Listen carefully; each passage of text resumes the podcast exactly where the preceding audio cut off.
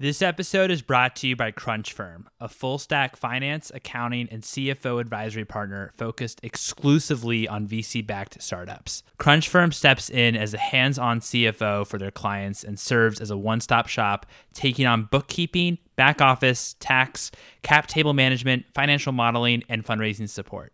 If you are a founder or know a founder of a fast-growing startup looking for a best-in-class partner for these crucial services, get in touch with the team at Crunch Firm by emailing hello@crunchfirm.com. Listeners also get the first month free. Hello, and welcome to the Consumer VC. I'm your host, Mike Gelb, and on this show, we talk about the world of venture capital and consumer-facing startups. If you're a founder of a B2C business and currently fundraising, I run a private newsletter where I share companies to past and future guests of the show that I think are interesting. If you'd like to apply to be on the newsletter, head over to theconsumervc.com/startup. Our guests today are Betsy Fore and Sofia Laurell, the co-founders and co-CEOs of Tiny Organics. Tiny Organics delivers organic, fresh, nutrient-rich baby and toddler meals created by their infant nutritionist. Their goal is to help every parent feed their baby and toddler the healthiest food. Previously, Betsy worked and created product lines for Mattel, Hasbro, and Mind Candy. She was also the founder and CEO of Wondermento. Sofia is a marketing and PR veteran, most recently at Ascend Foundation, where she built the brand into a powerhouse. I'll be honest, baby food is not a category I paid much attention to, so I was excited to jump in and hear how they're disrupting the industry. Without further ado, here are Betsy and Sofia.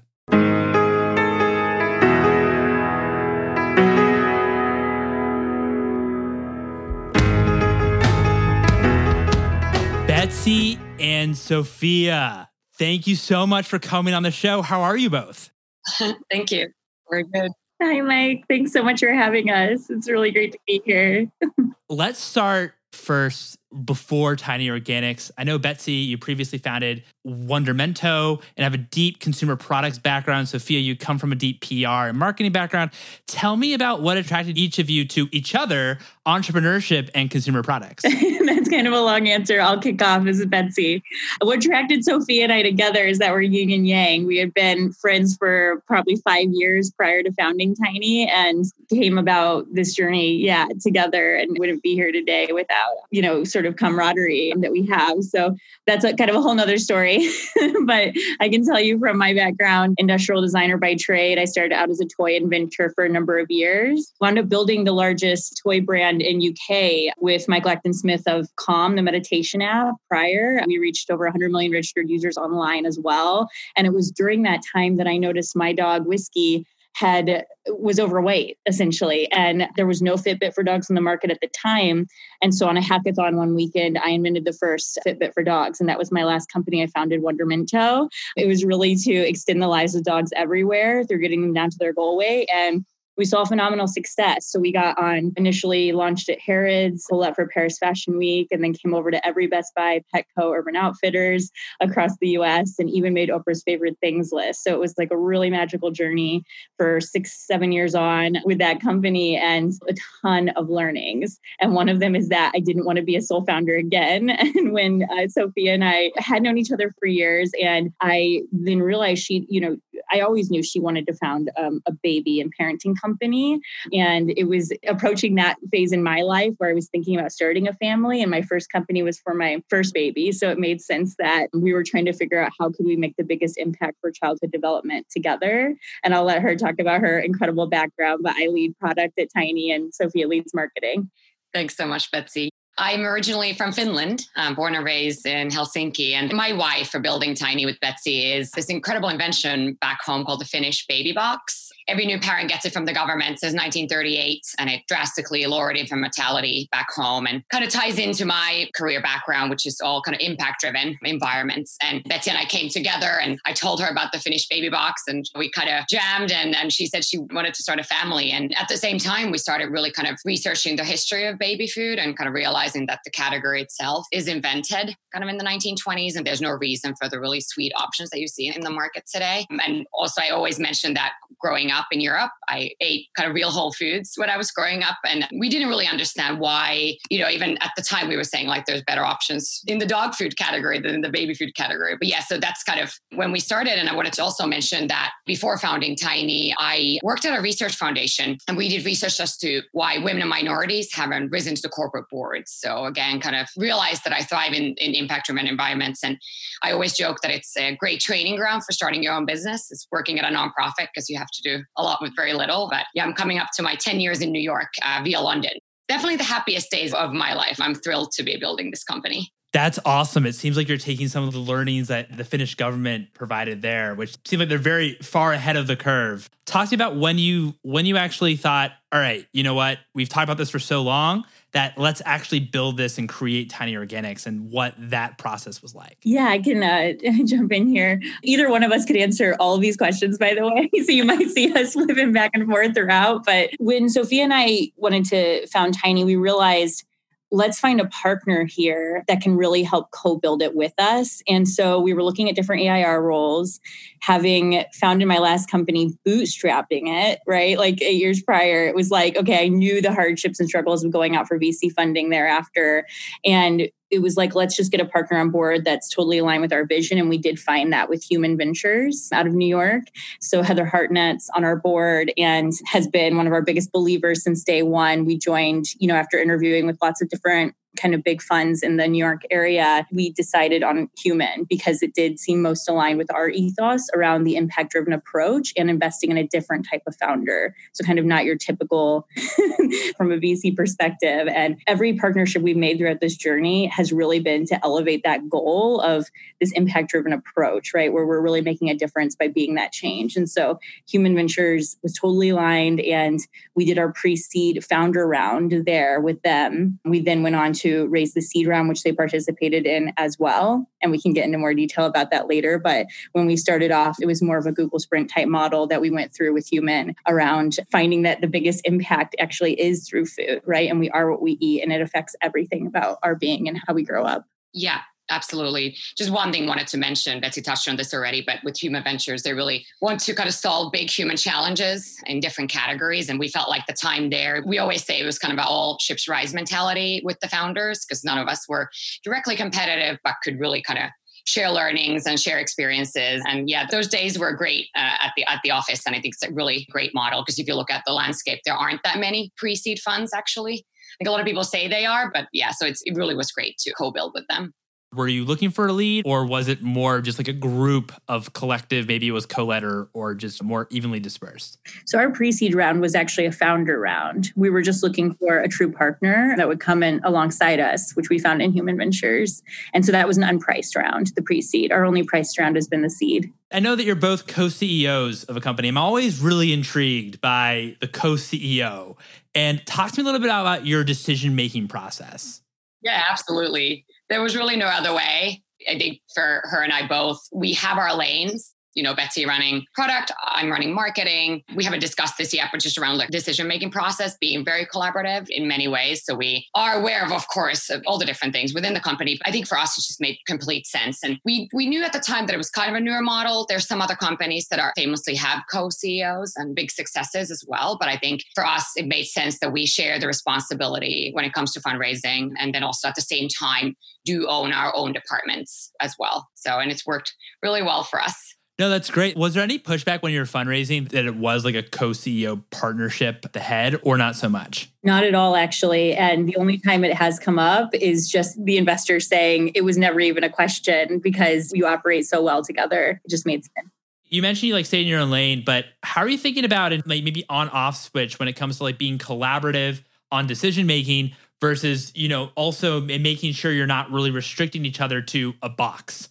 Yeah, I think that's a great question. I mean, for us, you know, when we started Tiny, different things, even in marketing, like the brand and the outward marketing and obviously what the product is. And I think for us, it was almost, we always say that for her and I, when we started Tiny, we are building this for parents and to make parents' lives easier. And I think for us in the beginning, I would say we did everything together. So for example, like Betsy and I always tell this story that when we founded Tiny, we were in Park Slope Parents. Our founding parents in Park Slope was 100-degree day. And her and I both are lugging these coolers to, sample the product for the first time. And we had a huge turnout. Betsy was 8 months pregnant. And it's a great story. She'll talk about Sebi, her son as well, who's been eating Tiny since he was 6 months old. But for us, I would say in the beginning, we did everything together. And then it developed as the company grew and as it's growing into a little bit more, I wouldn't even call it silo. It's just, I think her and I both inherently know whose responsibility what thing is. And I think the one thing that we share, though, is fundraising. And Betsy obviously had founded a business prior, so she had great experience and great learnings from her prior business with fundraising. But I think for us, there really hasn't been any issues. I think maybe the issues will arise if it's literally the same person. And we actually, like Betsy was saying, we're kind of the yin and yang, and we're actually very different people. And one other thing I should mention too, we were friends, but we weren't best friends, which I think is important. Now we are, of course, but I think it's an important one where, your co-founders first. And I think, the success to date with Tiny, I think is a great testament to what we've built and how well it's working as well. I think that's a great point, really being intentional about who you start a business with and the reasons why. Right. And we always say it's like a marriage. So, choose your co-founder.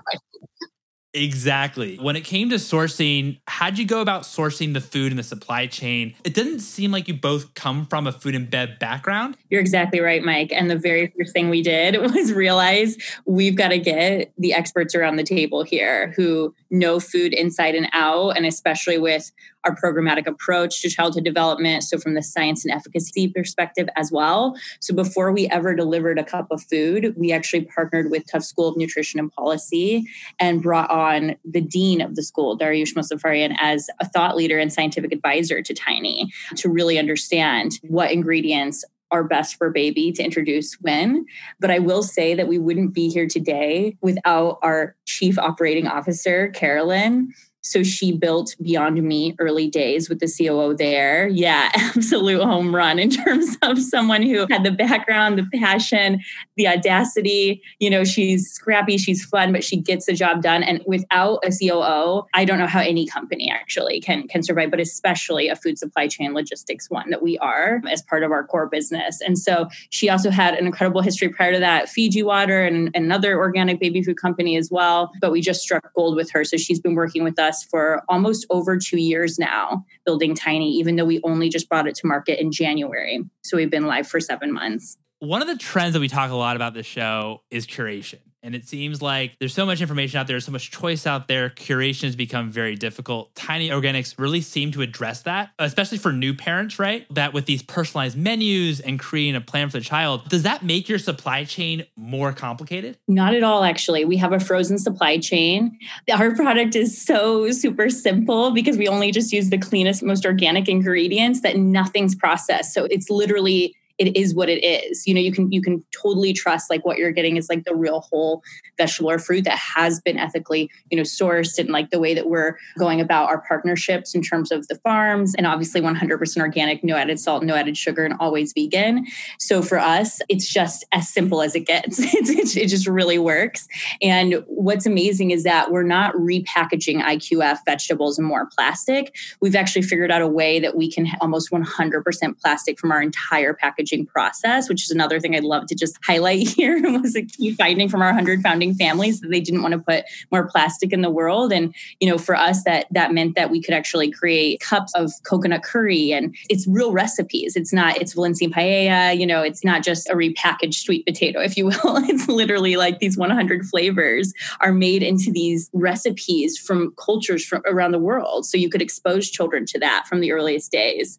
And, again, very simple, straightforward, streamlined process. And we have an incredible co-manufacturer that we're thrilled with. And our executive chef is the other exec member of our team. So it's myself, Sofia, Carolyn, and our executive chef, Maria, from day one, who is the creative genius behind the recipes and working with our neonatal nutritionist to develop them. How are you thinking about in terms of growth expansion, in the future for Tiny? Are you staying in the same age range and develop a lot more products around, is it 0 to 3? Is that right?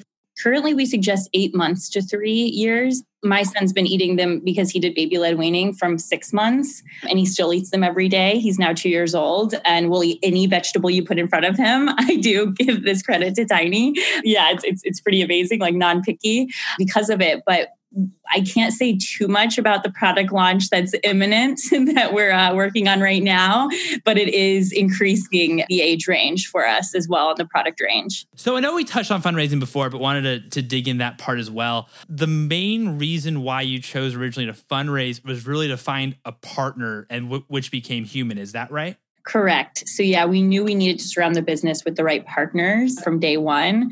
And we saw a white space in the market with what we're building. So we needed to move quickly. And that also requires capital. How are you thinking about the competitive landscape and price point from the very beginning and making sure that this was an affordable product, or how you even think about affordability? Right. Absolutely. So that's part of our ethos, like a core part, is the fact that we want to be accessible. There's different ways as to how we're doing it, but Betsy and I always say, like, we don't necessarily kind of look like the typical founder. You know, she's from the Midwest, a small town of 300 people. I'm an immigrant. Like, we are here because we were given the opportunities and obviously our grit and ambition. That's just also why we're here. But this idea of like giving people opportunities, and this idea that, you know, if you look at food, especially, there's big inequality in food. And, you know, for us, because we are brand new, the price point currently is higher than we'd like, but the idea is that we would come down and really become this American household name. Betsy can chat a little bit more about WIC, but wanted to mention about the competitive set, you know, touched on this earlier around the baby food category being invented, and, you know, us really wanting to bring back kind of this idea of like real whole foods. Baby food doesn't need to be different. It essentially, you know, a lot of people, like even when I talk to parents back home, they were like, okay, it wasn't called baby-led weaning at the time. Baby-led weaning is essentially this concept where you feed finger foods to your child, real whole foods instead of the purees. And for us, we never want a mom shame. We never want a mom guilt. We don't want a parent guilt. So we always say that Tiny is actually compatible with baby-led weaning method. And baby-led weaning also kind of, it creates independent thinkers and eaters. There's kind of corollary to Montessori movement, but it's all around this idea of introducing different textures and flavors early days. And the competitive set, it's interesting. There's kind of the old guard, kind of the Gerbers of the world. And then there's a new guard. We're part of the new guard. And we always say, well, like, we know all the other founders as well. We're good friends. And we believe competition really kind of validates the market. But I will say a lot of the competitors just offer purees. So from a business perspective, the LTV of a customer is much shorter with purees, because babies only eat purees from month 6 to month 8. So for us, we really, as Betsy mentioned, saw a white space in the toddler category. And that's why we offer more textured foods as well. You know, you have this duopoly with Facebook and Google when it comes to marketing and growth. How are you thinking about growth from the very beginning, since right now it's just so competitive to grow online? The core of with Tiny is really organic acquisition. And we know that. And, you know, who we're building for is really this founding family, the founding parents that I had mentioned prior. And it's been awesome to see how we've been able to pivot it. So we started these kind of Tiny supper clubs for our founding families as well, where it was this beautiful night of sharing and really this idea of like moms sharing their experiences in a safe space. And obviously they were physical originally, and now they have been moved to virtual. And we just had our first one in a couple of weeks ago, which was amazing. But just to give you an idea on the acquisition side, we gave all the moms kind of personalized codes at that dinner, and we wanted to make it really organic so everybody would have tasted the product. So this is not something that we're like pushing people to promote, but also all the moms, children weren't there. And I think this was a request from the moms too, that they just wanted a night out on the town with their glass of red wine. But the dessert was actually our bananas foster with ice cream, which is a fan favorite. So we saw a tremendous uptick even from that one dinner. We call it the Tiny Playbook, the supper clubs being kind of the marquee event. And then we're doing other organic acquisition. We have other organic acquisition strategies. And we'll add, though, that we've seen on the paid side, really just tremendous metrics these last kind of 5-6 months, even before COVID. We kind of credit that to what the product really is and how we're able to help families during this time as well, which we feel really fortunate about. No, absolutely. I really like that. Well, also, no pun intended, focusing on organic, and your name is Tiny Organics. So that makes a lot of sense there. But I think that's really amazing about how you have these dinners. And then I can understand parents also talking about it at the dinner table and then spreading that to their friends. And that's awesome. That's really cool. We already touched on this with how your strategy when you approach fundraising. I'd imagine that you already had a bit of a network. Is that right? Considering, Betsy, this is not your first rodeo in terms of building a company. But what were some of the challenges? Yeah, I think we closed our seed round. Again, the only price round we've raised to date, but that was prior to launching. So literally that was the team and the dream. And I think for us, it was just brilliant, but not necessarily the case for all founders. I think when you are a second or third time founder, you know, and have those like kind of trusted networks and relationships, it's just kind of a little bit of a different scenario there. We just felt incredibly fortunate to bring on the partners that we had wanted. And Elizabeth Street Ventures, our lead investor, they believed in us since almost day one. And it was truly belief in us as founders. And so we're just super grateful for all the people who have come alongside us and are on our board today. What is one thing that you would change when it came to fundraising landscape? Yeah, definitely. When I was raising as a sole founder for my first company about 8 years ago, that compared to raising even with two female, right, co-founders today, I mean, the landscape has changed drastically. I think I hinted at it earlier in the episode, but I had to self-fund the business for the first couple of years, you know, my last company, and it was just absolutely grueling trying to fundraise and being the only woman in the room almost always. So definitely had a look at it from 5 years on ago and how it's really changed today. And I think a big change that we're seeing and something that's super near and dear to our hearts is also what I implemented with my last company, where half our investors and half our board members were committed to them being women. And so it was definitely difficult to achieve a decade ago, but it's still difficult today. And we're just super proud of the women that have come on board with us as investors through this journey. Obviously, Heather from day one. We also have Samara from Chingona Ventures, who's an absolute legend, and many others. But I think, you know, we just have to be that change that we want to see. So we're not kind of wallowing in the fact that, yeah, it's a little bit harder for us. It's like, let's be the change. Let's get this done. So we have a very proactive kind of positive approach to how we go about it. Absolutely. And I wanted to add, you know, people always talk about kind of the importance of diversity of thought, experiences and viewpoints. And we feel like investors are kind of increasingly seeing that as kind of a core focus area. And, you know, given the times, I think there's research done that more diverse, even just on the board level in companies, like more diverse boards, you know, produce better business results. And also just this idea of like just having different viewpoints at the table is super important. And like Betsy said, we haven't really, I think it's almost been a positive that we are, or it's definitely been a positive that we are two female founders. And a fully female exec team. And entire team as well. We're desperately trying to hire for men now. You got to be a man or not. It's really great seeing, you know, in your company, so many women in leadership positions. So what's one book that inspired each of you personally and one book that inspired each of you professionally? I always say that I watch too much Netflix and don't read enough books, but I am reading The Hard Things About Hard Things right now by Ben Horowitz, so definitely from a professional perspective. And then I'm starting Sapiens, which I'm really excited about because I've heard just tremendous things. I think COVID has made, I think a lot of us reflective of our lives, but kind of like where human beings came from. And I think I'm really excited to read that book as well. I've heard great things. Yeah, those are two classics for sure. One that came out, I guess, relatively recently that I thought this has to be an instant classic. I mean, it's definitely one probably of my all time. And even this is professional and personal, actually, is Shoe Dog by Phil Knight, for sure. Just that story is like, if you want to become an entrepreneur, you know, read this book because it's just so inspiring. I laugh because you say Shoe Dog, because Shoe Dog, I have a book list of all what previous guests did. And Shoe Dog is by far the number one. What's one piece of advice that you have for founders that are starting a CPG company? I always go back to this thought of like, you can do it. I think if you put all your energy into something, like you can actually make it happen. You know, I mentioned this prior, but we don't come from the typical kind of founder backgrounds necessarily. And I think about grit and the ambition and just kind of, we always say like done is better than perfect.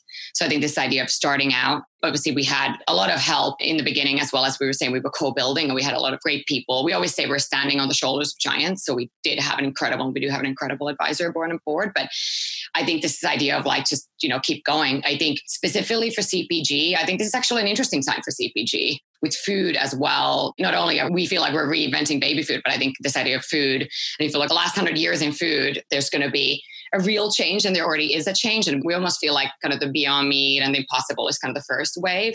You know, there's research done that eating plant-based is a healthier way, both for yourself and for the world. So I think this is actually an exciting time for food products, specifically in CPG. Yeah, I definitely think that it's already happening, but for sure in the next 5 years, The only fundable businesses will be the impact and mission-driven ones. And you have to have a social component to what you're doing. So my kind of biggest piece of advice here is that authenticity is key in everything. I mean, Sophie and I wouldn't be here today if this wasn't literally what we, eat, breathe, sleep. And so I think at the core of entrepreneurship is like this deep-rooted passion to make an impact, to have, to be the change, to make that difference. And I guess that fire in you, like, let it propel you, let it drive you no matter what, no matter what anyone, all the rejections, because there will be more than you could ever count.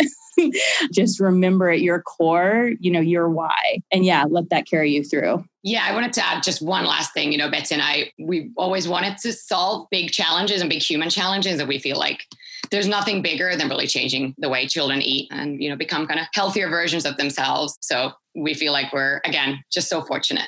I love that. And just showing, I think it was your story, Betsy, as well with your son, loving vegetables, which at that age, I certainly did not love. I didn't really like vegetables until I was in middle school, to be honest with you. So one of the things that I think is really important too is that there'll always be a lot more no's and yeses, but really focus and optimize on the yeses. I think that it's so important just to focus on the positive and focus on how can they actually change, not dwell on too much of the no's. Absolutely. And when you're first going out to try to fundraise, especially when you're starting out, to remember that, yes, it's the VC or the angel's belief in you, like 1,000%, but it's also your belief in them, right? And what they're projecting out there to the market. Is that the type of partner you want to be aligned with? I think when you can find that synergy, that's when the magic really happens.